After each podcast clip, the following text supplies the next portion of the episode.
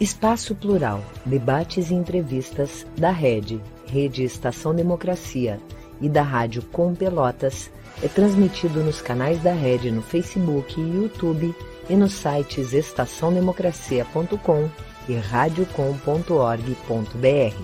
Espaço Plural é também exibido pelos seguintes parceiros: Rede Soberania, Jornal Brasil de Fato RS, Jornal Já, Jornal O Coletivo, Rádio Ferrabras FM de Sapiranga, Manaua Rádio Web de Porto Alegre, Terra Livre Rádio Web de Ulha Negra, Vale do Mampituba Rádio Web, Passo de Torres TV, Coletivo Pão com Ovo e pela TV Caxias em sua página no Facebook.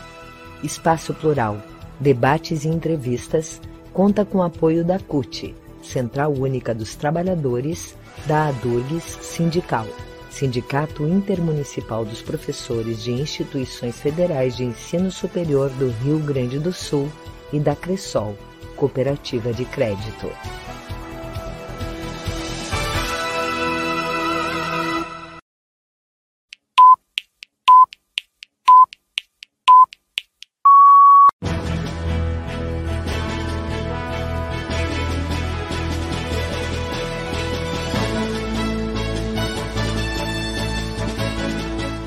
Espaço Plural, debates e entrevistas.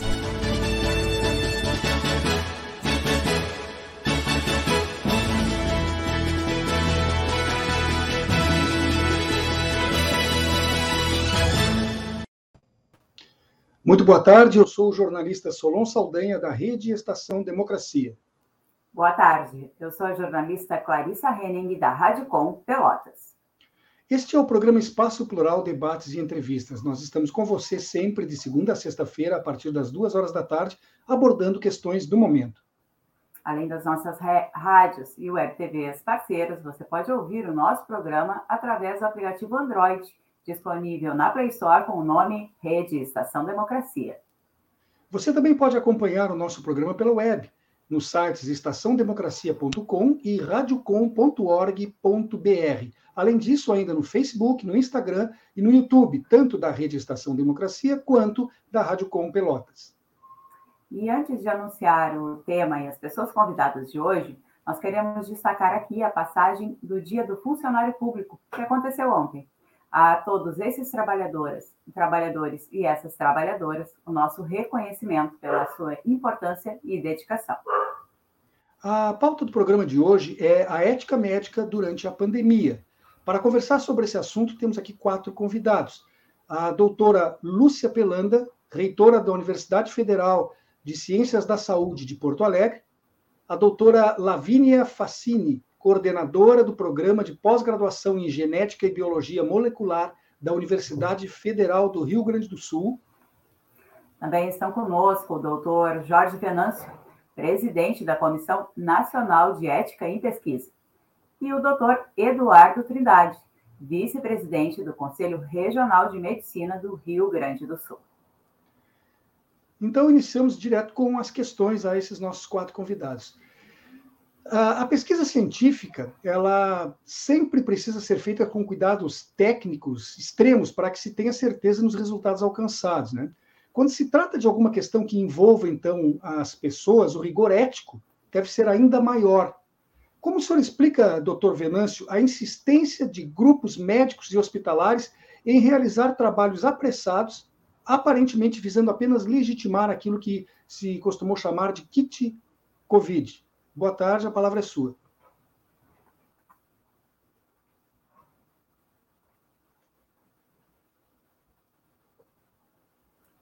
Não foi aberto o microfone do, do doutor Venâncio. Eu abri aqui, obrigado. Boa tarde, Solon, boa tarde, Clarissa, boa tarde aos, aos ouvintes e aos ouvintes. É, eu queria dizer o seguinte: eu não sinto que o problema principal é a pressa, porque é, na, na pandemia, ter pressa, eu diria que tem uma certa justificativa.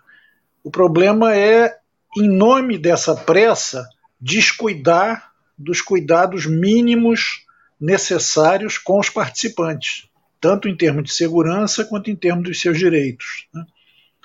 Nós temos visto transgressões grosseiras inclusive um estudo que causou 200 óbitos, que é uma coisa inédita na história da pesquisa clínica. Eu me avalio no mundo, não é só no Brasil. No Brasil nunca teve nada parecido com isso. Né? E no mundo eu também não tenho notícia. Quer dizer, o estudo, por exemplo, que teve grande repercussão, que gerou todo o surgimento do sistema de regulação ético nos próprios Estados Unidos, que foi o estudo de Tuskegee, numa cidade do Alabama, em que se fez uma pesquisa não ética com participantes que tinham sífilis, etc. Mas foi um estudo que em 40 anos teve 120 e poucas óbitos. Né? Esse estudo aqui do Brasil teve 200 óbitos em dois meses, um mês e 40 dias aproximadamente, foi o tempo de realização dele. Então é uma coisa inteiramente inédita e um grau de desrespeito ao, ao, participante muito grave que precisa realmente ter toda a apuração das autoridades e as punições devidas. Bem, é, doutora, é, doutora Lúcia, a senhora, além de ser reitora, também dá aulas de epidemiologia. Como encara a redução da cobertura vacinal provocada pelas dúvidas lançadas sobre a vacina da Covid? o que acabou repercutindo, aliás, também em outras vacinas importantes e tradicionais, aplicadas em especial durante a infância. Não estaremos entrando num risco severo do ressurgimento de doenças que já estavam erradicadas, ou no mínimo sob controle? Sim, boa tarde, boa tarde a todos os participantes, a quem está nos assistindo. Uh, Para mim é um prazer e uma honra estar aqui com o professor Jorge, doutor Eduardo, a professora Lavínia. Uh, então, essa pergunta é bem importante. Na verdade, o movimento anti-vacinal uh, já era um dos dez maiores problemas de saúde pública do mundo antes da pandemia. Né? E esse movimento fez ressurgir uma série de doenças que já estavam erradicadas. Então, quando eu era criança, eu tinha alguns amigos que tinham tido pólio, que tinham sequelas né, da pólio. Essa doença foi erradicada, praticamente não se via mais, e agora a gente corre o risco de começar a ter novamente uma doença tão grave. Então, o que a gente precisa pensar é na questão coletiva mesmo. Na epidemiologia, a gente pode pensar no risco individual, mas a vacinação sempre é uma estratégia coletiva. Então, se a gente uh, deixar de ter uma cobertura adequada, a gente vai uh, deixar de proteger as pessoas que não podem se vacinar, que são mais frágeis, que têm uh, uma imunidade mais baixa, né, ou que têm mais dificuldade de reagir à vacina. Então, realmente, o movimento antivacinal é um grande problema, mas felizmente no Brasil, acho que houve, tem, a gente tem uma cultura vacinal muito forte, mesmo os anti-vaxxers aqui do, do Brasil se vacinaram assim, muitas pessoas, né? Uh, então eu acho que o fato de o SUS ter uma tradição muito grande, ter uma capacidade de vacinar muito rápida uh, e ter essa cultura fez com que a gente tivesse esse problema de uma forma menor do que outros países, mas nós precisamos realmente ficar atentos porque Uh, o movimento não deixa sempre de tentar. Né? E eu queria, aproveitando falar de vacinas, responder um pouquinho da pergunta anterior para o professor Jorge, é, que realmente para a gente fazer ciência rápido durante a pandemia é possível. E como é que a gente consegue? As vacinas são um grande exemplo, com muita colaboração de ciências de, de cientistas de todo mundo, uh, com baseado em achados já né, de experiências anteriores, porque as vacinas, na verdade, estão sendo estudadas há mais de 10 anos, então a gente só soma os conhecimentos mas nunca pulando nenhuma etapa da pesquisa. Então, a pesquisa sobre vacinas foi feita de uma forma extremamente ética e muito rápida em todo mundo e chegou né, a várias vacinas efetivas. Então, acho que é, é possível fazer com rapidez e segurança, sim. Uh, doutor Eduardo, é impossível deixar de perguntar ao senhor, né, na qualidade de vice-presidente do CREMERS, do Conselho Regional de Medicina aqui do Rio Grande do Sul, como ficam a categoria e as entidades médicas diante do indiciamento por parte da CPI da Covid do presidente do Conselho Federal de Medicina, o médico Mauro Luiz de Brito Ribeiro? O que o senhor tem a dizer sobre este fato?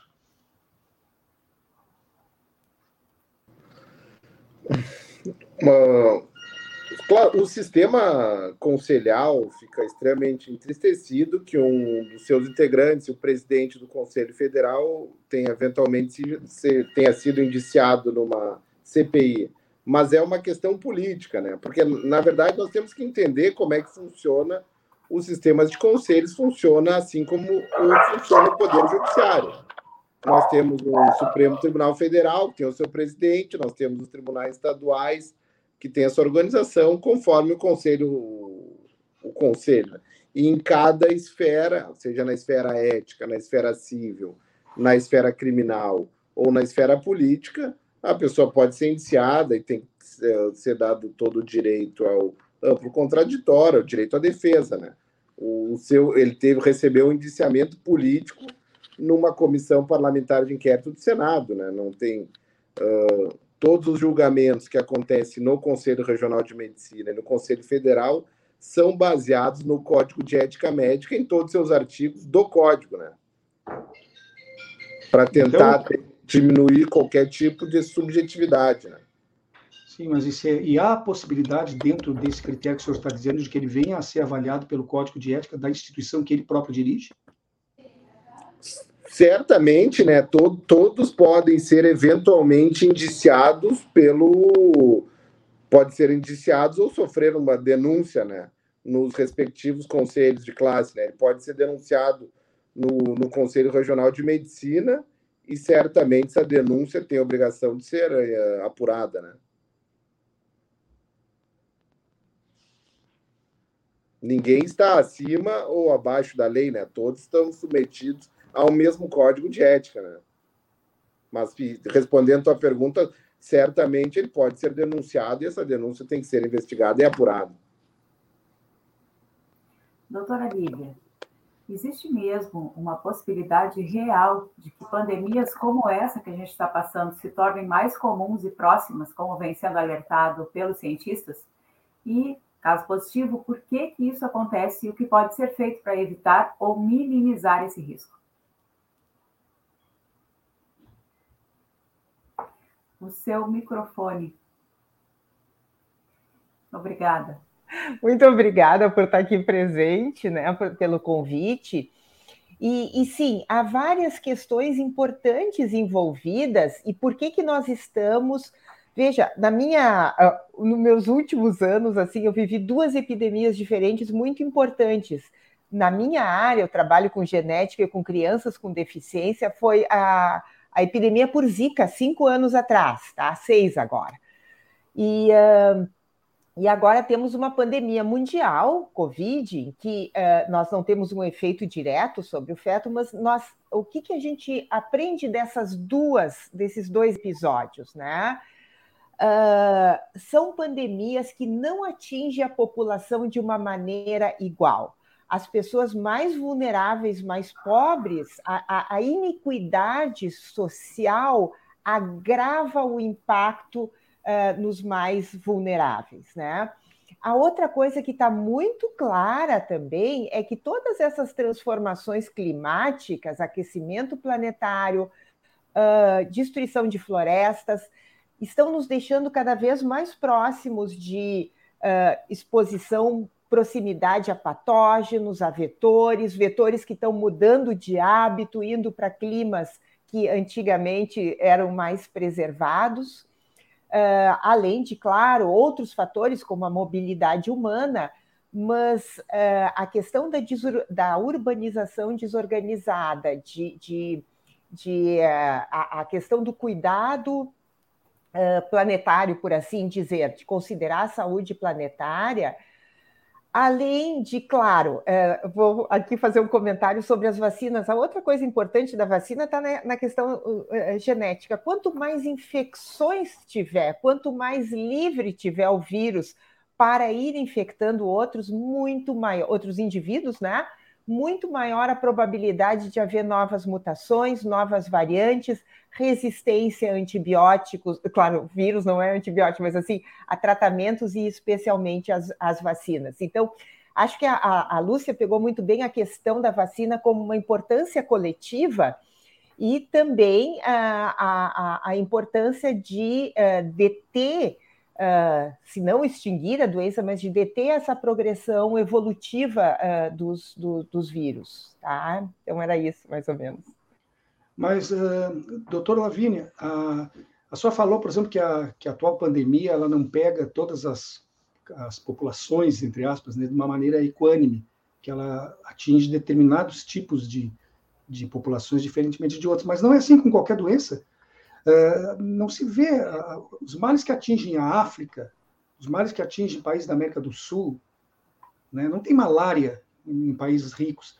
Isso aí não é um problema da desigualdade social que existe no mundo todo e que as doenças são realmente distintas, as que atingem uma população com melhores condições de vida do que outras? Não é para todas, para tudo, não só para a pandemia? A tua pergunta é super importante, claro, porque tem várias variáveis, como desde acesso à saúde, como nutrição, enfim, uma série de outras. Mas veja, mesmo em países como a Inglaterra, eles mostraram que as pessoas que tinham desfechos mais graves, com maior probabilidade, eu falo isso de novo, eu vou explicar onde entrou a genética aí na história, eram pessoas de uh, uh, uh, afrodescendentes ou minorias étnicas. A ideia, por um tempo rápido, foi que ah, talvez haja diferença genética. Existe diferença genética em suscetibilidade, mas quando foi se observar é, exatamente o que, que, estava mais associado, a, a diferença é, de ancestralidade não era genética, mas sim a, a, essa iniquidade, a, a, serem populações mais vulneráveis e mais afetadas, tá? Uh, que tinham desfechos mais graves. Então, mas isso é verdade, só que para algumas doenças talvez isso fique mais, mais agudo, mais evidente, né? Uh, mas é claro, a saúde né, ou a doença uh, tem um impacto muito maior e, e, com fatores socioeconômicos. Só vou rapidinho, né? A história do Zika foi também muito importante. Por que, que eu estou chamando a questão do Zika? O Zika teve toda a guerra de informação e de notícias e coisas assim, e por um tempo também se supôs, esses antivaxers internacionais vieram dizer que eram vacinas aplicadas nas grávidas que estavam causando a microcefalia, que essa história do vírus era tudo do, do, né, do, do, do flavivírus e, e do vírus Zika, era tudo uma, uma invenção. Trabalhos muito bem feitos em Recife mostraram que realmente a probabilidade, não tem nada a ver com a vacina, mas havia uma probabilidade muito maior das crianças nascerem com microcefalia nas populações pobres de Recife comparado com as populações ricas. Uh, e isso, e, mesmo considerando que a interrupção da gestação não é permitida no Brasil, mas que classes mais elevadas poderiam ter optado por interrupção de gestação, na verdade, o que se mostrou é que o principal cofator era deficiência nutricional uh, e a maior probabilidade de estar perto do mosquito também. Né? Então, uh, o, o, esse, o que essas infecções nos mostram de uma maneira talvez uh, mais aguda, e, e, talvez por isso o Covid seja interessante, porque mostra essas diferenças mesmo nos países uh, uh, de alta renda, tá? Então, tu falaste muito bem, a malária pega a África, mas como pega a África, o resto do mundo não se preocupa com a África, né? O que o Covid está mostrando é que, olha, mesmo nos países de vocês, tá? isso não é doença negligenciada e pode pegar vocês e vai pegar feio, né? Então, talvez essa seja uma das grandes lições que a gente está aprendendo.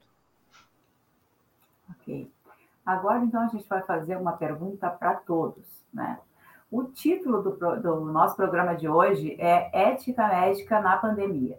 Mas a ética médica não deve ser única, independente do que, que a gente está vivendo ou não, se a gente está passando ou não por uma pandemia, ou existem desafios éticos específicos de uma crise sanitária. Vamos começar, então, por favor, com a doutora Lúcia. Ah, eu estava torcendo para não ser a primeira.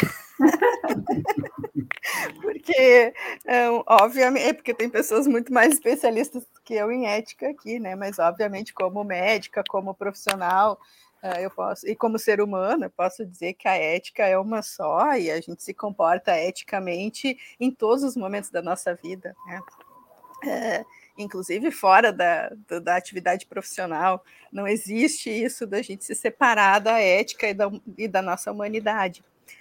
Uh, obviamente que uma pandemia uh, oferece muito mais desafios, uh, por exemplo, quando aconteceu naquele momento de lotação, né, de esgotamento do sistema de saúde, aquela escolha, né, que o sistema de saúde tinha que fazer, quem vai entrar primeiro no leito de UTI, esses desafios são próprios da pandemia, e por isso o Conselho de Medicina, uh, o Conselho CREMER, se debruçou muito nessas questões, né, nessas diretrizes, que são muito difíceis, é muito difícil estar nesse lugar, nesse momento.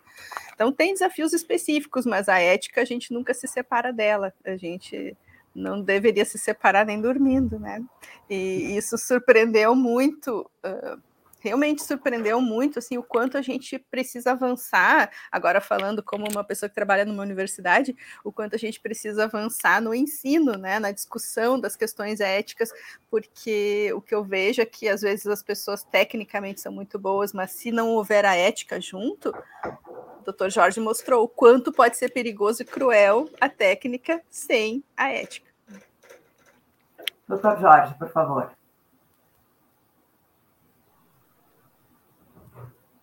Eu diria o seguinte: é claro que existem questões da ética que são gerais, que valem para qualquer momento. Né?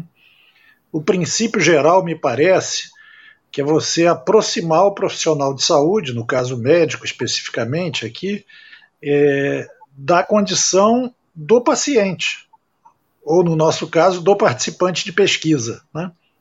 A ideia é que a pessoa se identifique um pouco com a situação da pessoa que ele está tratando e, nessa medida, possa desenvolver a humanidade necessária nesse tratamento. Esse é o princípio básico, né? tanto no atendimento direto quanto na própria pesquisa também é a mesma coisa.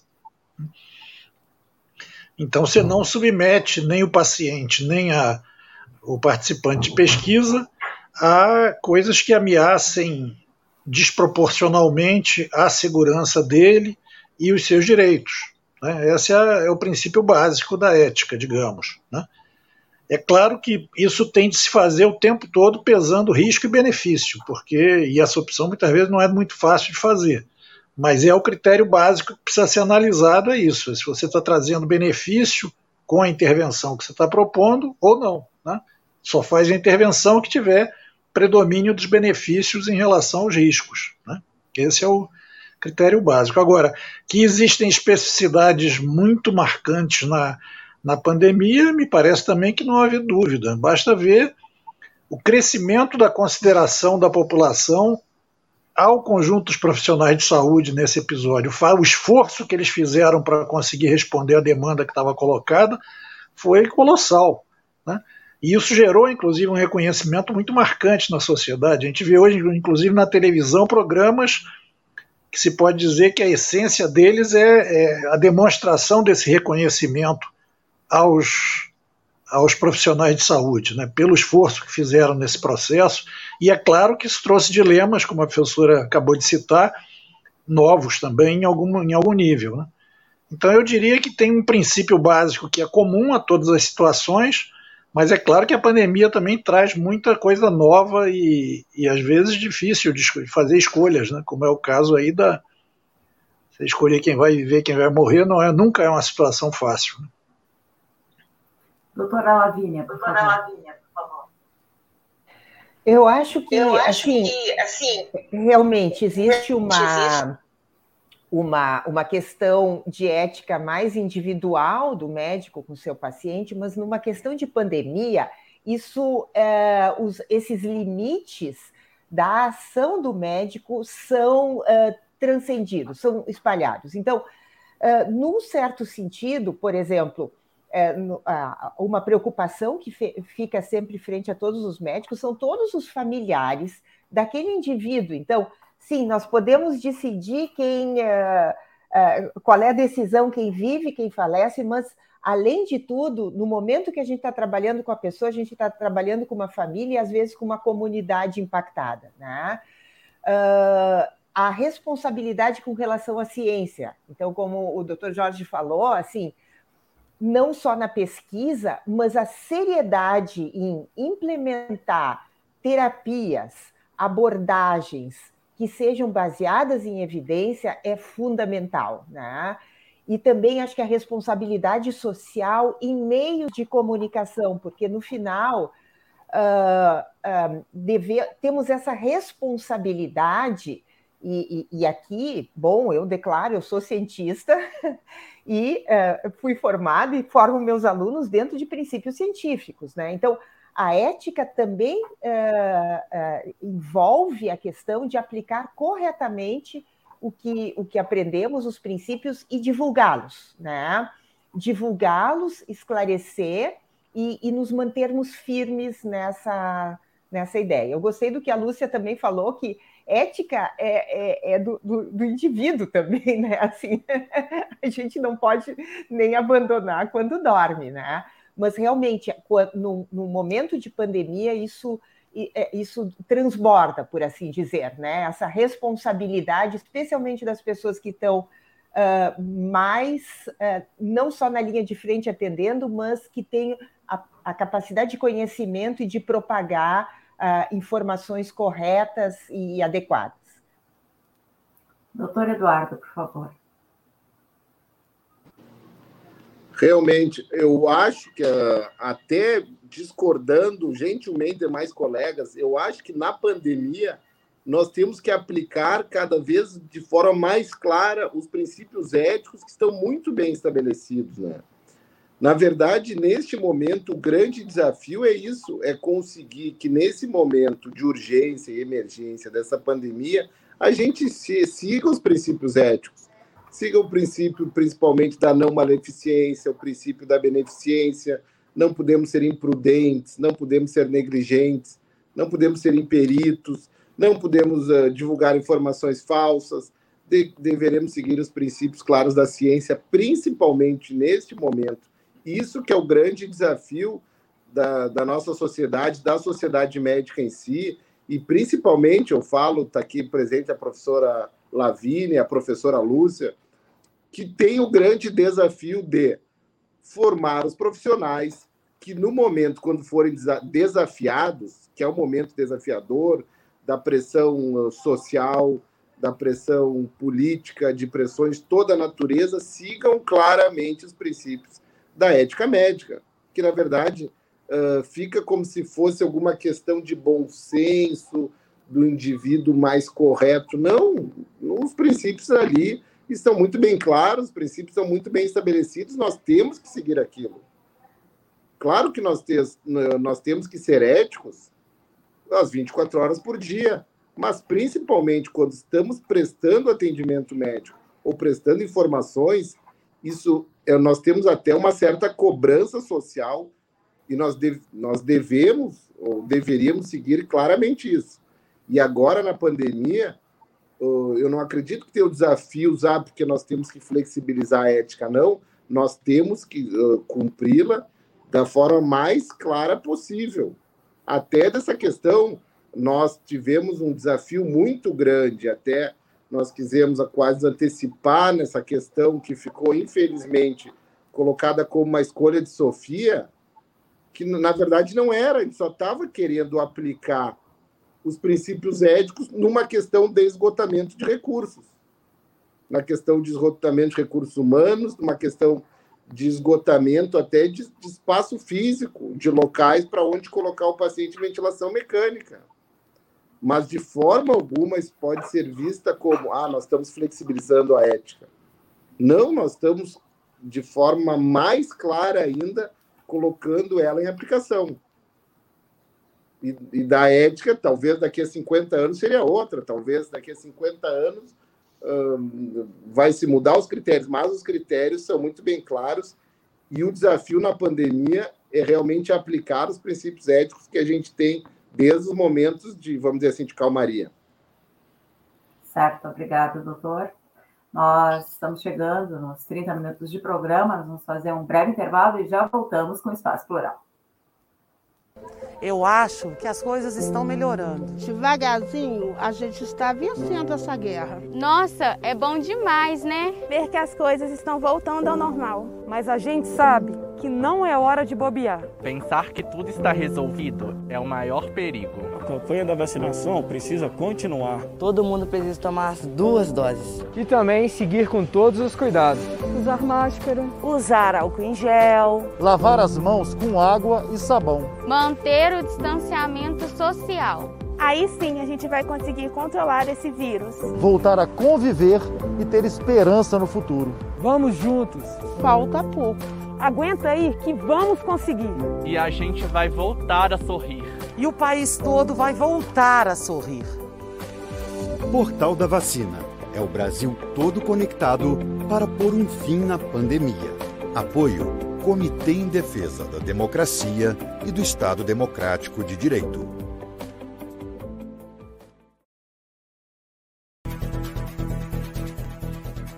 Espaço Plural, debates e entrevistas da Rede, Rede Estação Democracia e da Rádio Com Pelotas é transmitido nos canais da Rede no Facebook e YouTube e nos sites estaçãodemocracia.com e radiocom.org.br. Espaço Plural é também exibido pelos seguintes parceiros: Rede Soberania, Jornal Brasil de Fato RS, Jornal Já, Jornal O Coletivo, Rádio Ferrabras FM de Sapiranga, Manaua Rádio Web de Porto Alegre, Terra Livre Rádio Web de Ulha Negra, Vale do Mampituba Rádio Web, Passo de Torres TV, Coletivo Pão com Ovo e pela TV Caxias em sua página no Facebook. Espaço Plural, debates e entrevistas, conta com apoio da CUT, Central Única dos Trabalhadores, da ADURGS Sindical. Sindicato Intermunicipal dos Professores de Instituições Federais de Ensino Superior do Rio Grande do Sul e da Cressol, Cooperativa de Crédito.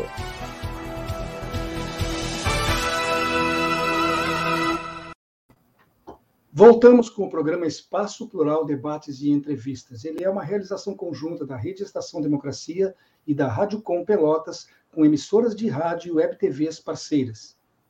E o Espaço Plural está recebendo hoje Lúcia Pelanda, reitora da Universidade Federal de Ciências da Saúde de Porto Alegre. A doutora Lavínia Facchini, coordenadora do programa de pós-graduação em Genética e Biologia Molecular da Universidade Federal do Rio Grande do Sul. Jorge Venâncio, presidente da Comissão Nacional de Ética em Pesquisa. E Eduardo Trindade, vice-presidente do Conselho Regional de Medicina do Rio Grande do Sul. Nós estamos conversando sobre a ética médica na pandemia. Uh, doutor Venâncio, nós sabemos que a resolução 196/96 aponta e indica as diretrizes e normas regulamentadoras de pesquisas envolvendo seres humanos.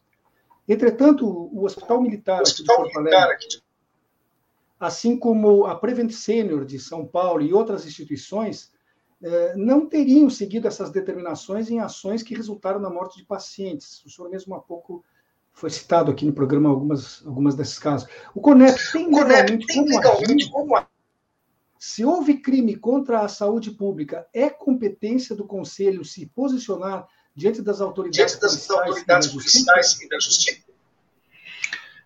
É, bom, o, a resolução que a resolução mãe hoje em dia é a 466 de 2012, a 196 já foi revogada. Mas a, a Conep tem como se posicionar né, em determinado âmbito. Nós não temos poder de polícia. Né? Então, o que a Conep pode fazer e já fez é suspender a pesquisa e fazer o encaminhamento da representação ao Ministério Público Federal que aí tomam as providências de investigação e de eventual encaminhamento de denúncias tanto na área criminal quanto na área civil. Né? Essa parte cabe ao Ministério Público.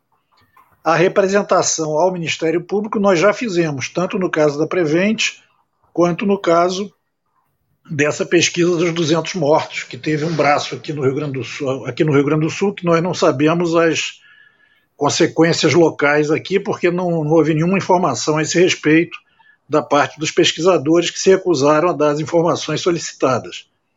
Mas a representação ao Ministério Público já está feita, estamos inclusive fazendo uma complementação a ela, provavelmente hoje ou no máximo segunda-feira, já está aprovada na plenária da Conep também, na última quarta, e é, os fatos nos parecem bastante graves. Sobre o Rio Grande do Sul, nós temos poucas informações, porque eles não passaram nada, nem quantos óbitos aconteceram, nem a, a forma pela qual a pesquisa efetivamente foi realizada.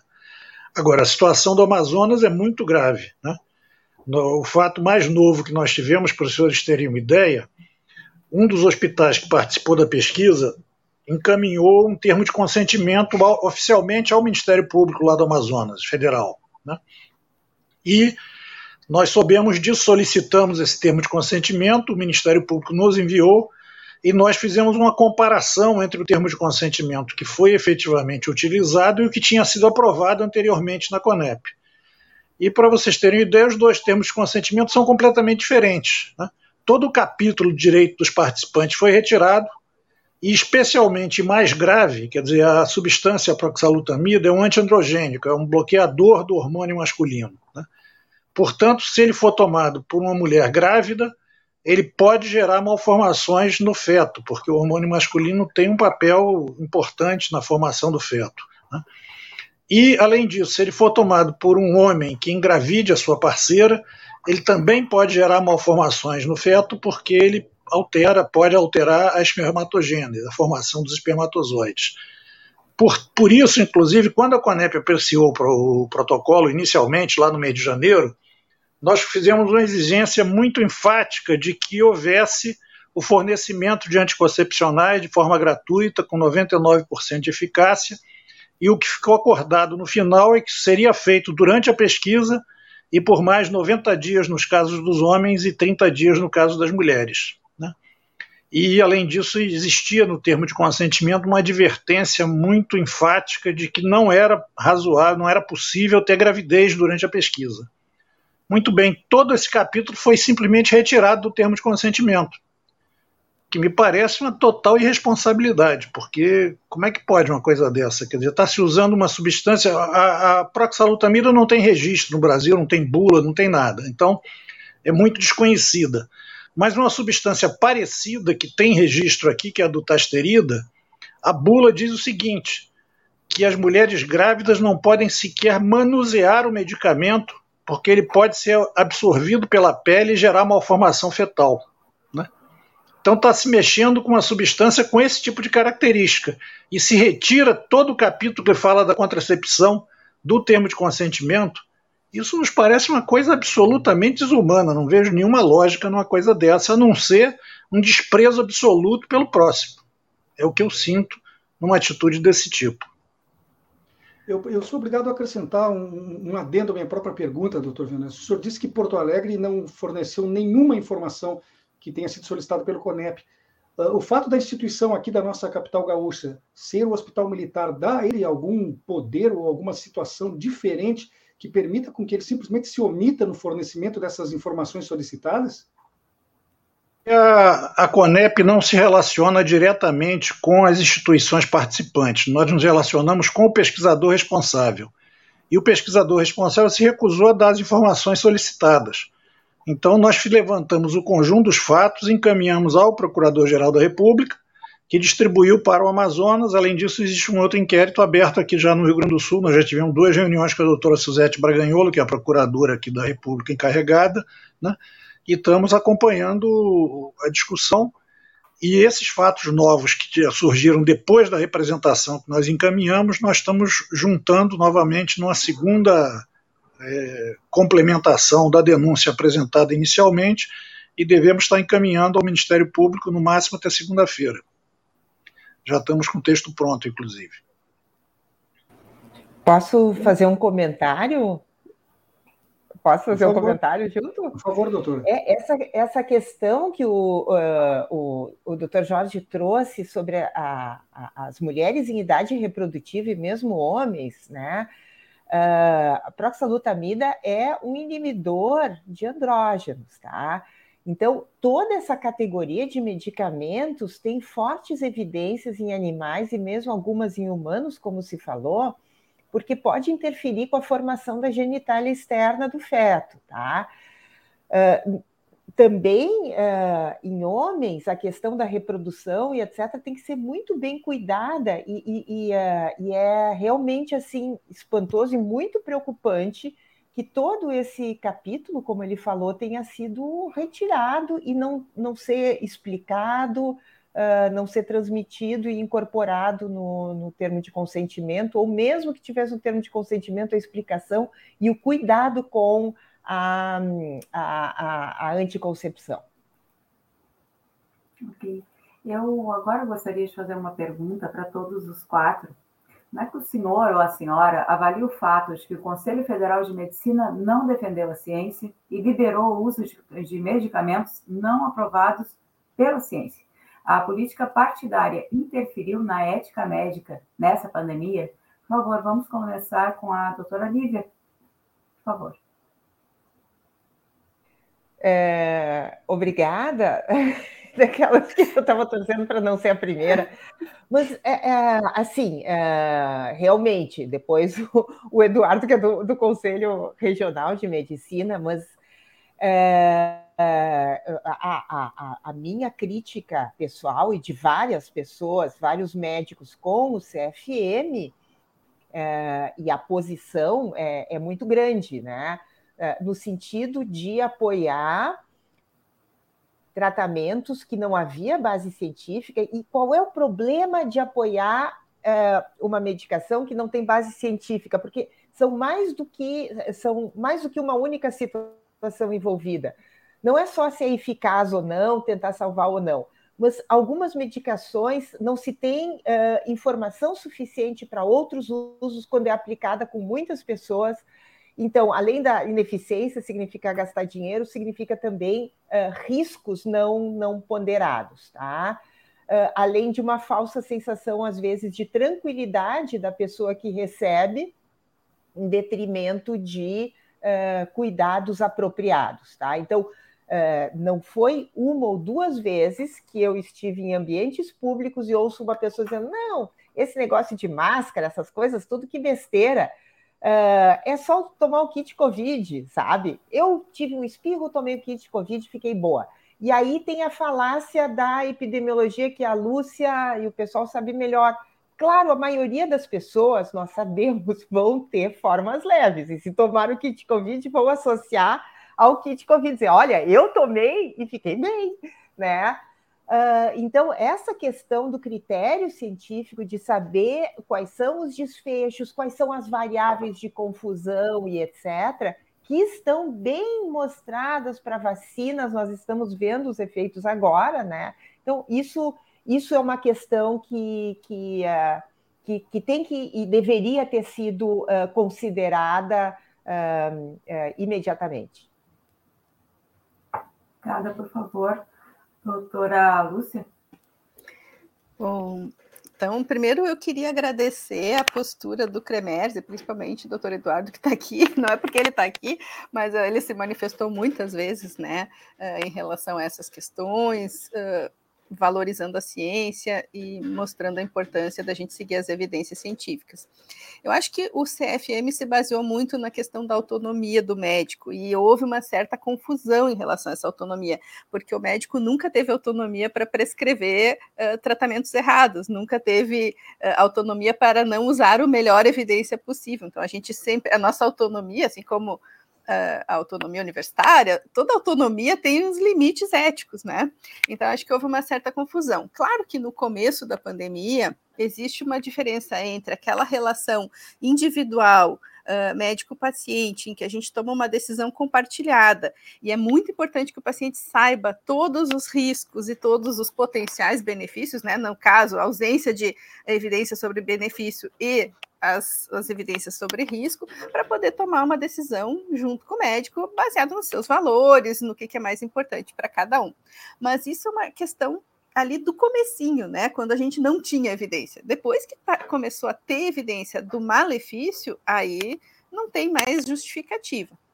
Isso do ponto de vista da, da, daquela, daquele encontro individual. Agora, do ponto de vista coletivo, quando a gente pensa na população inteira, é muito mais perigoso. A gente precisa ter muito mais cuidado e muito mais evidências, porque a população inteira não está tomando a decisão junto, né? Então, quando a gente faz uma recomendação de saúde pública, por exemplo, quando a gente recomenda, quando um político uh, ou um, um gestor recomenda uma medicação que tem efeitos colaterais para uma população inteira, potencialmente vai ter muitas pessoas com efeitos colaterais naquela população, mesmo que seja um efeito muito raro. Né? Então, uh, mesmo medicações seguras, que são usadas há muitos anos, quando elas são usadas por milhões de pessoas para uma coisa que essas pessoas, milhões de pessoas não precisam, tudo que for acontecer vai ser um efeito colateral desnecessário, né? Então vai ser só risco e nenhum benefício em termos populacionais. A outra coisa é que quando a gente está num contexto de, de recursos escassos para a saúde, e sempre vão ser recursos escassos, né? Porque a gente sempre vai precisar de mais recurso, eh, quando a gente investe num tratamento ineficaz, a gente necessariamente está tirando recurso de algum lugar, e esse lugar, nesse, no nosso caso do Brasil, foi de campanhas de educação. A gente precisava muito, e existe evidências de que campanha de comunicação para engajar a população são muito importantes e funcionam. E a gente não uh, investiu o suficiente nessas campanhas. Né? Então, quando a gente investe numa medicação que não, não funciona, a gente está deixando de usar esse recurso para alguma coisa que funciona. Por exemplo, distribuir máscara pelo SUS, que seria muito mais barato, seguro e eficaz do que essas medicações. Tem a falsa sensação de segurança que a professora Lavínia já citou, e eu acho também que em, uh, em, termos dos antibióticos, por exemplo, que foram usados no kit COVID e os antibióticos que não funcionam para vírus, ainda também tem um efeito coletivo de desenvolver resistência bacteriana e daqui a pouco esses antibióticos não vão servir para mais nada, nem para a infecção que eles eram antigamente eficazes, porque uh, a, quando se usa muito sem precisar, os micro-organismos vão desenvolvendo resistência. Então a gente vai inutilizando remédios bons. Então, tem uma série de efeitos de populacionais que são muito perigosos e vão muito além daquele raciocínio clínico de ah, não, mas eu vou prescrever aqui para esse meu paciente. Sim, mas quando a gente está pensando numa escala de milhões, que é o que aconteceu numa pandemia, não é mais. O médico precisa também pensar na população inteira. Doutor Eduardo, por favor. Realmente, né? Isso só corrobora aquela fala inicial que no período de pandemia, cada vez mais nós temos que seguir os princípios éticos uh, que estão muito bem estabelecidos no Código de Ética Médica. Né? Uh, relação claramente algumas posturas ou o próprio posicionamento, não podemos nos esquecer que tanto o Conselho Federal de Medicina quanto o Conselho Regional de, uh, e os Conselhos Regionais de Medicina, eles não ditam regras, não, não, de forma alguma eles nem podem indicar algum tipo de tratamento nunca nos esquecendo, porque nós somos órgão judicante. Então, quando que nós atuamos? Nós atuamos depois, infelizmente, depois do problema. Por exemplo, alguém prescreveu um tratamento claramente ineficaz e que está muito bem estabelecido na literatura que é ineficaz. Esse médico pode eventualmente sofrer uma denúncia e realmente e, e ser condenado segundo os princípios do Código de Ética. Isso tem que ficar muito bem claro. Em alguns momentos pode ter dado algum, algum certo de confusão, porque teve essas questões da autonomia médica e teve alguma uma resolução sobre o uso de medicações off-label, que talvez será uma confusão. Só que ao longo do, da pandemia ficou comprovado que as medicações não, realmente não tinham benefício, e se não tem benefício, como a doutora Lúcia, a professora Lúcia muito bem estabeleceu, acabam gerando um malefício, né? Além de outras questões que se gastou muita energia e se gasta muita energia num tipo de tratamento uh, não tão eficaz, enquanto nós temos outras estratégias claramente eficazes. Né? Mas realmente uh, o cuidado é esse: tanto os conselhos regionais quanto os conselhos federais são órgãos judicantes, nós atuamos depois. Recebemos a denúncia, assim como o Poder Judiciário, e, e assim como o Poder Judiciário não estabelece normas de, de assim, antes do problema ocorrer para a sociedade. Eu só gostaria de deixar isso muito bem claro, né? O Conselho Federal, o Conselho Federal seria quase um órgão recursal das decisões do Conselho Regional. Se alguém falou sobre algum tipo de tratamento ou não, falou se como médico não pelo conselho, que nós somos órgão judicante, né? Nós atuamos depois, depois de recebida a denúncia. Mas, doutor Eduardo, quando o presidente do, do, do, Conselho Federal se manifestou, ele se manifestou com o timbre do, do Conselho, ele se manifestou em nome do Conselho. E a sensação que passou para a população é que ele praticamente se escudava atrás do direito médico de administrar o, o, o que o paciente concorde em, em tomar, para indicar essa, essa, essa, medicação cientificamente comprovada que era ineficiente. É, é, a sensação que passa para a população é que isso abalou a própria confiabilidade, a credibilidade do Conselho. Uh, isso acho que é inegável. O senhor acredita que exista como retornar isso, como enfrentar esse problema causado propositalmente ou acidentalmente pelo seu próprio presidente? Eu, eu vejo uma forma um pouco, um pouco diversa disso, né? Mas eu, certamente eu confio nas instituições, eu confio nas leis e que as leis têm que ser seguidas, né? Não resta dúvida, né? E qualquer tipo de eventualidade de infração que eventualmente alguém tenha cometido uh, deve ser denunciado. Essa denúncia apurada, segundo pre preconiza, o, no nosso caso, o processo ético profissional, né? Eventualmente mas realmente, infelizmente, também na, essa uma politização excessiva uh, ocorreu e a questão às vezes de, de posturas individuais uh, com posturas institucionais são coisas distintas, né? Porque não se há dentro do eu não, eu não posso falar em nome do Conselho Federal, o Conselho Federal e tantos conselhos regionais têm que seguir o Código de Ética Médica e o processo ético profissional. Isso. Doutor. Então, não. não, por favor, Clarice. Não, é que eu, ainda falta responder o doutor Jorge. Não sei se eu consigo responder. Não sei se eu consigo responder, mas é. é. Eu queria dizer o seguinte: o... uma coisa é quando você está numa situação que você não sabe nada sobre determinada situação. Nesse momento, qualquer informação é valiosa.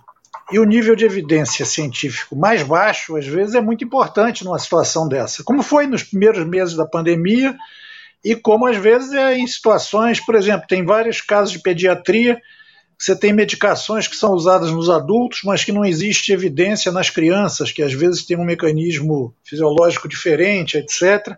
Mas às vezes se tenta, mesmo com nível de evidência baixo, determinada coisa, porque é o que é possível fazer naquela situação. Essa é uma situação. Outra coisa diferente é quando a gente já tem evidências de grau elevado, de grau 4 e 5, a gente continuar querendo se basear no grau de evidência baixo.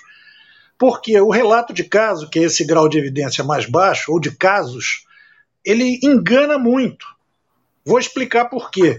O estudo feito pelos principais hospitais privados do país com a hidroxicloroquina, que foi publicado, publicado não, foi anunciado o resultado em agosto do ano passado, demonstrou o seguinte: casos leves. Dois terços das pessoas tomavam hidroxicloroquina e ficavam boas. E dois terços das pessoas que não tomavam nada ficavam boas.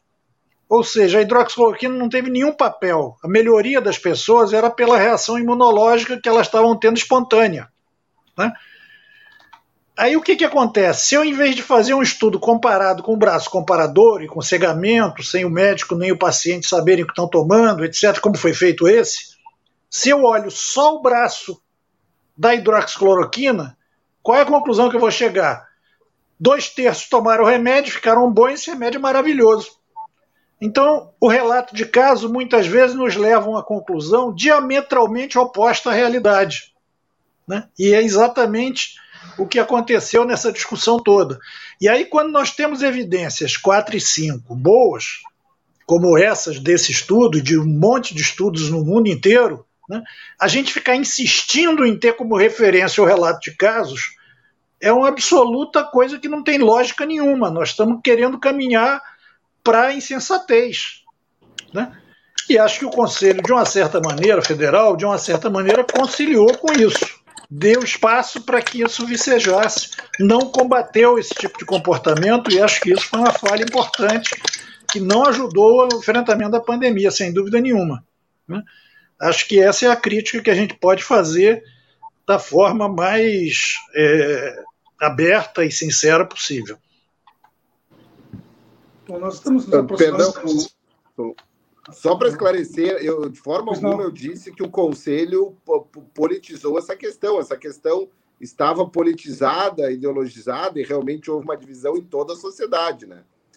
Eu, só para deixar claro ali, fazer uma ressalva, acho que ela, e infelizmente essa politização ocorreu, mas concordo em grau, gênero, número que falou uh, a doutora Lúcia antes, a doutora o doutor Jorge, é isso. Mas realmente, então, a, o nosso grande desafio é realmente formar uh, bons médicos que saibam fazer uma leitura correta dos dados científicos, que saibam fazer medicina baseada em evidências, que saibam dizer que relato de casos uh, é um nível de evidência baixo, que a opinião do especialista é um nível baixo, que nós temos que saber que não é porque eu dei num paciente que o resultado é bom, saber uh, interpretar resultados de doenças, doenças com alta prevalência, qualquer tipo de, de alta prevalência e alta incidência, como era o caso do, do, do, do Covid, que 96% das pessoas iam melhorar tomando uh, água com açúcar ou com três gotas de limão, iam ter bons resultados.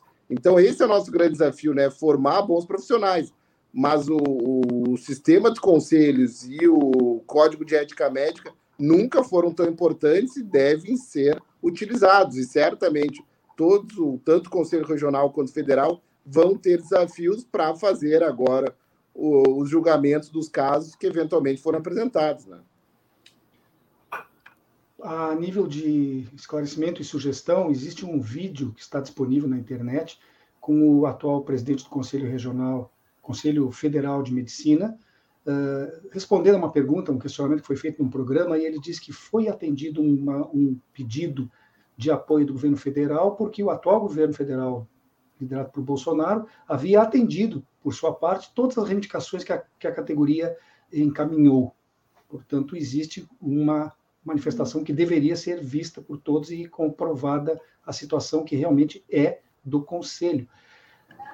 é, não, não é justificativa. Desculpe, então, é realmente, se, se ocorreu isso, não é justificativa que algum tratamento tenha dado por por pressão política. Nós temos obrigação com a técnica e com a ciência, né? Realmente. Sim, perfeito, perfeito. Mas o, o, o, presidente, enquanto cidadão, enquanto pessoa, fez isso. E como ele é presidente do conselho, termina se tornando uma manifestação oficial da entidade.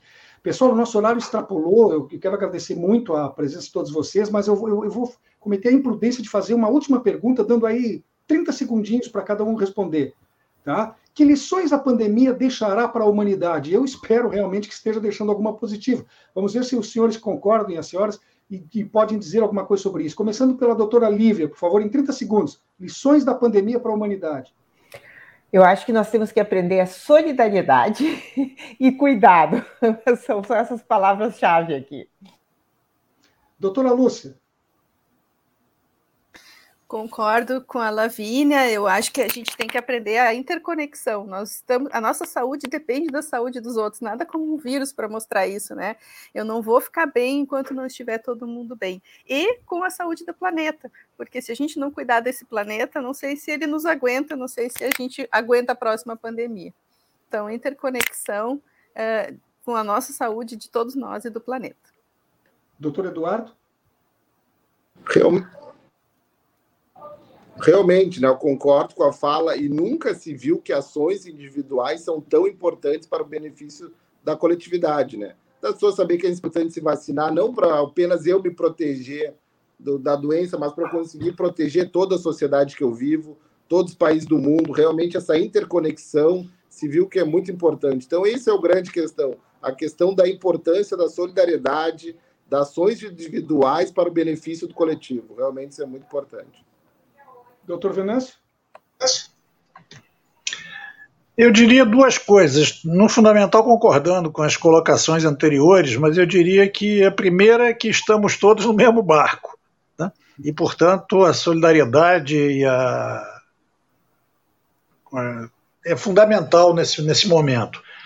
E o segundo, o prejuízo que o sabichonismo pode causar em situações difíceis como essa da pandemia. Também é outra lição importante que a gente tem de procurar basear as nossas opiniões efetivamente na realidade de uma forma sólida. Não podemos sair achando que tem alguém que sabe mais que todo mundo e com isso sai fazendo coisas indevidas numa situação limite, tensa, difícil, como foi essa do enfrentamento da pandemia. Estamos chegando, então, estamos chegando ao final do programa. É, é, felizmente, né? Todos aqui concordamos com a necessidade de empatia e de humanidade. Clarissa, é contigo. Nós, então, queremos agradecer a presença dos nossos quatro convidados. Lúcia Pelanda, reitora da Universidade Federal de Ciências da Saúde de Porto Alegre, a doutora Lavínia Facchini, coordenadora do Programa de Pós-Graduação em Genética e Biologia Molecular da Universidade Federal do Rio Grande do Sul, Jorge Venâncio, presidente da Comissão Nacional de Ética em Pesquisa, e Eduardo Trindade, vice-presidente do Conselho Regional de Medicina do Rio Grande do Sul. O Espaço Plural Debates e Entrevistas volta na próxima segunda-feira, quando vamos estar discutindo assuntos sobre o luto Aproveitamos para convidar a nossa audiência para que acompanhe também, logo mais às seis da tarde, o debate de conjuntura econômica, apresentado por Volney Picoloto, Benedito Tadeu César e Adalmir Marchetti. Hoje eles vão receber os professores José Luiz Oreiro e Fernando Ferrari Filho.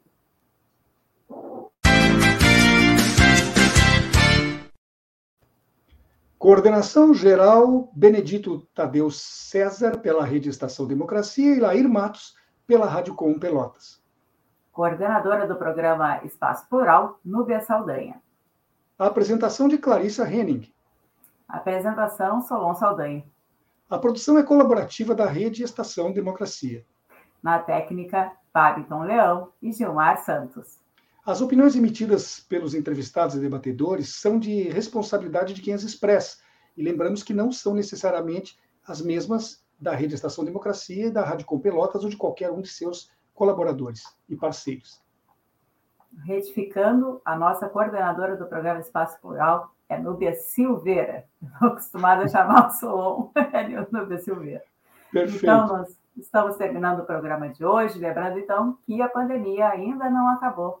Respeite a vida fazendo a vacina, mantendo o distanciamento social e usando máscara para proteger a si mesmo e aos outros. A gente volta então na segunda-feira. Um bom fim de semana a todos. A gente se reencontra na segunda. Bom fim de semana e até lá.